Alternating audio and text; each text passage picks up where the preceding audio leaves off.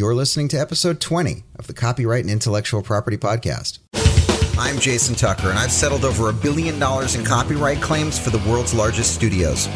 Over the last 15 years as the expert pirate hunter, IP problem solver, and enforcer, I have helped shape copyright law, the processes, and the landscape that exists today. So, how do you keep your IP organized, protect it from pirates, and make even more money off of your content? With real life insight and stories from the trenches, this is the Copyright and Intellectual Property Podcast. On this episode of the Copyright and Intellectual Property Podcast, we're going to discuss how to organize your creative work. And though your material, your courses and videos and blog posts and music and podcasts and art and all of that other great work may be in different locations, you're going to learn how to keep track of all of it in one location. It's a new year. Happy New Year. And it's it's a good time to take inventory. If you're listening to this episode at any time of the year, you can take inventory of your work. When you think about organizing your library of work, you may think that sounds like a ton of work. Now, I understand that many of you may not like systems, and if you're like me, you may enjoy procrastinating. This process is simple enough that it may already fit with notes you have, it's just in one place. Some of you may be thinking, Jason, you don't understand. I've been writing blog posts every week for three years. I've been putting out weekly podcasts for four years. I'm a photographer. I've been shooting photos for 20 years. I have thousands of pictures. Okay, I get it. That doesn't mean it has to be difficult to organize the work. It just means you have to spend a little time with the work. In the last decade, it's funny to say that now, I co owned what at the time was one of the world's largest libraries of niched images. I was told by advisors that we needed to organize the documentation to survive any 2257 investigation, insurance review, or an investor review for a sale. Either way, we needed to get a handle on everything we owned. At the time, we had over 3 million images and over 400 videos, and we had just acquired another library of about 250,000 works that we hadn't even gone through. the assets were on paper, they were shoved in file cabinets or in folders, and the copyrighted works were on DVDs, compact discs, on hard drives in Chrome format, or on tape. Why do I share this? I know firsthand what a hot mess looks like, and I know what overwhelmed feels like. My path hasn't been easy, and I still have major bumps in my road, but I know that with a point A, we or you can put a system into play that will work for anyone or anything. Now, what I don't have is a complete one size fits all for you, but I can arm you with a basic plan that you can modify for your workflow. In my situation at that time, that's exactly what I did. So for us, we built a custom software with inventory tracking. This software served as a central point for all information on a piece of work and a tracking system on where that work was, be it with us or out on a job. To me, though, the most valuable document that software spit out was a spreadsheet. And this spreadsheet still serves as the base document we use today. So I'm going to shift gears for a second and share that even if you already have a system working, it's a good idea to review the procedures once a year. Things change. This past year, the U.S. Copyright Office introduced significant changes in the way a person or company can file a group registration of certain works. The Copyright Office completely got rid of group registrations for published video, which I still have an issue with. Uh, for me, these issues required me and my team to review the procedures our clients use to file copyright registrations. We had to teach new methods and overhaul certain procedures that existed. Now, we did it. It took a little time, but we got it handled. Back to the now. What didn't change with clients' processes or our own was the method for how we keep track of work. The basics of this process is what I'm going to share with you. So this is really what I would call the secret sauce for tracking work.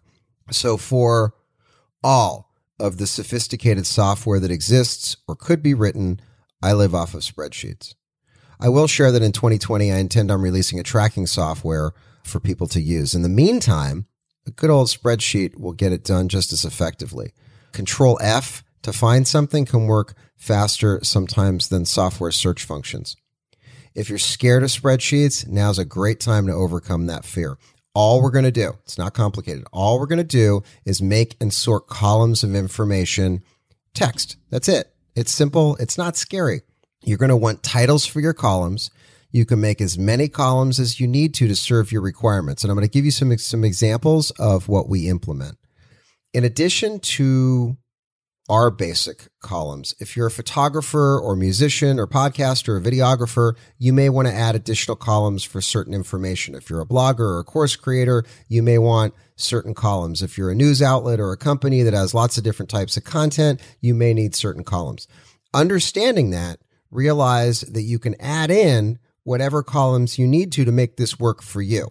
At the core, though, all of the same basic information should be put on your spreadsheet.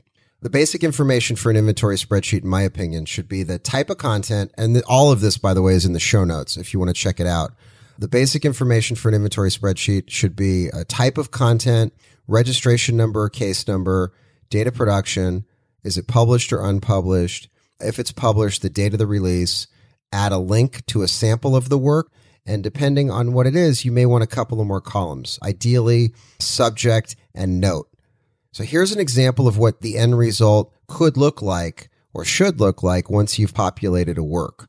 So the type of content in this example will say photographs, name of the content, protest of Uncle Joe being at the adult table, December 25th, 2019. The amount, 750, meaning the amount of images, registration or case number, 1 one two three four five six seven eight. date of production, December 25, 2019. It's published. The location of first publication is a blog. If it's published, the date of release. So again, December 25th, 2019. We're going to add a link to the sample of the work and we're adding a niche column, which could also be called the subject column. You call it whatever you want. And in there, we're going to put family, dysfunction, and Christmas. I think you get the idea from that. So no matter your need at any time, this basic information will allow you to handle whatever you need to. And that could be an investor review if you're licensing content to keep track of it, no matter what it is. It's a way to keep track of what you have to offer and what you have in your portfolio. As far as I'm concerned, it's just a great tool to have, use, and review. As an example of what you can do with this, if you wanted to put out a new website that features certain stories, you could simply do a sort as a blogger and boom, you have the content to backfill it with or, or populate on a drip. It's just a true one size fits all base point A you create a master spreadsheet of your intellectual property, and all of your creative work is now accounted for in a series of lines and columns. What seems to happen when people use this process is that they quickly get a handle on where their content is, what they have, and they invariably get organized. Now, if you don't continue using this spreadsheet by populating it with new information on new work, then you'll end up in overwhelm land again with part of your library organized. It, it, it takes less than five minutes put new information into a sheet. Once you have this in place, here are some suggestions on what you may want to add as additional columns. I'm twisting my own tongue today. So, rights owned is one of them, meaning exclusive rights or non exclusive rights. I talked about that in episode 16 license agreements. Model names or musician names, guest name if you had a guest on a podcast. And this master spreadsheet is used as your point A for a document for keeping track of information when you want to go hunt pirates for infringements on infringing sites. So if you're searching for infringements, uh, all you have to do is save another copy of this master spreadsheet. So you just hit, you know, file, save as, and call it master spreadsheet infringements, January 2020. Open it up, and I would plunk in a few new columns specific for what you're going to need to keep track of infringements. So in that case, I would add, and again, all of this is in the show notes infringing URL, infringing link, documented evidence title, location of documented evidence title, infringing site host, DMCA email one date, DMCA email two date, and then a notes column if you don't have one already.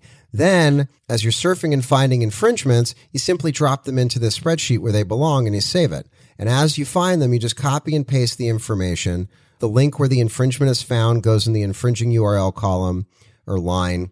If you make a video or PDF of the infringement, record the name of the file you create in the documented evidence title column, folder location for a location of documented evidence title. If and when you send a takedown notice, you simply put the date in that column and add any substantial notes you need as reminders in the notes column.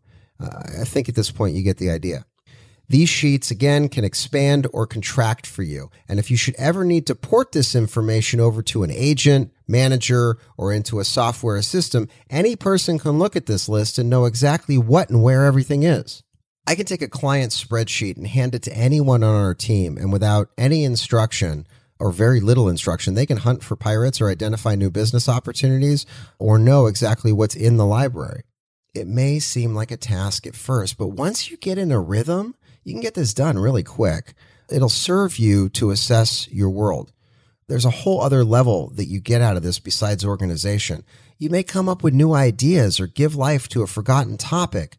You re engage with emotions that come up from looking over your work in a fashion that's not the norm. It really, at times, for me, it allows me to reconnect with a why. It can also be a relaxing and wonderful emotional experience. And you get a handle on how much work you have, where it is, and what may need to still be registered. Whatever it is for you, please, as you set your goals for the year, enjoy the first three weeks at the gym, lay or lay off the cookies, whatever it is for you.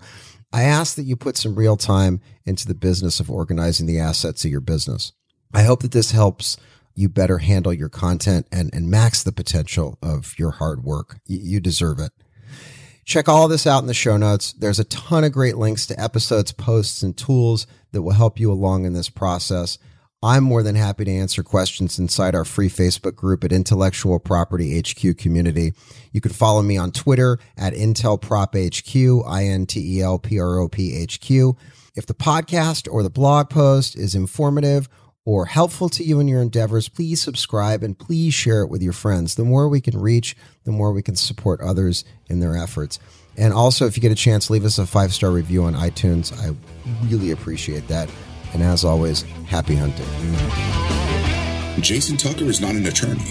All of the information shared on this free podcast is his opinion and not legal advice. Be sure to subscribe and rate the show on iTunes. See you next time.